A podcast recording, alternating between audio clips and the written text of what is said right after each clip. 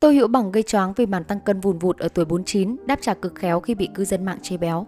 Chuyện Tô Hữu Bằng tăng cân và có gương mặt khác lạ đang là chủ đề bàn tán ồn ào trên mạng xã hội Trung Quốc.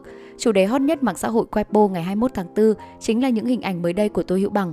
Cư dân mạng bất ngờ trước video tăng cân vùn vụt của chàng ngũ AK sau một thời gian dài vắng bóng màn ảnh. Bước vào độ tuổi U50, nhan sắc và vóc dáng của ngôi sao Hoàn Châu cách cách có sự thay đổi lớn.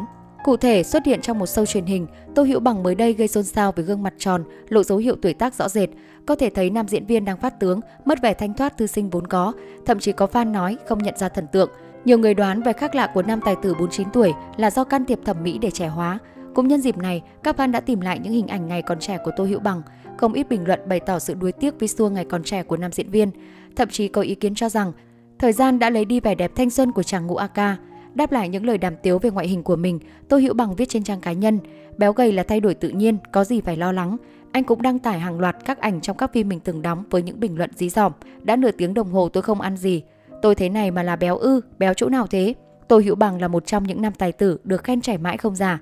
Tuy nhiên, anh cũng hay vướng tin đồn độn cằm căng ra mặt. Nam diễn viên từng giải thích, khán giả thấy anh lạ lẫm hơn, chẳng qua vì stylist xây dựng hình ảnh mới và anh muốn thử nghiệm nhiều phong cách trang điểm làm tóc. Gần đây, Tô Hữu Bằng ít đóng phim cũng ít sự sự kiện. Trong một lần xuất hiện trên đài CTV của Đài Loan vào năm 2020, tài tử cho biết anh thích bản thân của hiện tại khi đã lĩnh hội được ý nghĩa của cuộc sống. Trước tuổi tứ tuần, tôi dành đến 98% thời gian cho công việc. Cách sống như vậy có được có mất.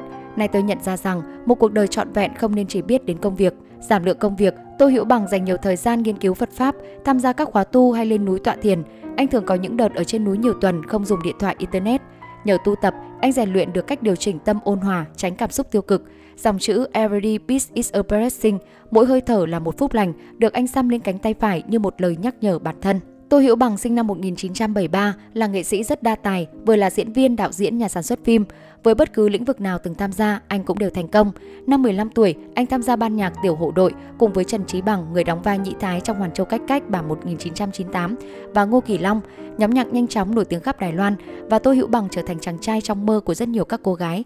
Năm 1991, nhóm nhạc tan rã. 7 năm sau đó, Tô Hữu Bằng lại nổi tiếng khắp châu Á với vai diễn ngũ A Ca trong phim Hoàn Châu Cách Cách. Sau đó, anh tham gia hàng loạt phim ăn khách khác như Ngôi nhà bí ẩn, Tân dòng sông ly biệt, Thiếu niên Trương Tam Phong, Hẹn ước thanh xuân, ỷ thiên đổ long ký. Với phim điện ảnh Phong Thanh, Tô Hữu Bằng giành giải nam diễn viên phụ xuất sắc nhất tại giải thưởng Kim Kê. Năm 2012, Tô Hữu Bằng chuyển sang đầu tư sản xuất phim và ngay sau đó giành giải nhà sản xuất xuất sắc nhất năm với bộ phim Phi duyên vật liễu. Năm 2014, anh làm đạo diễn phim Tai trái và liên tiếp giành các giải thưởng. Giải phim đáng xem của năm tại Liên hoan phim Bắc Kinh 2015, giải đạo diễn mới có năng lực và giải đạo diễn được sinh viên yêu thích nhất tại Liên hoan phim sinh viên Bắc Kinh.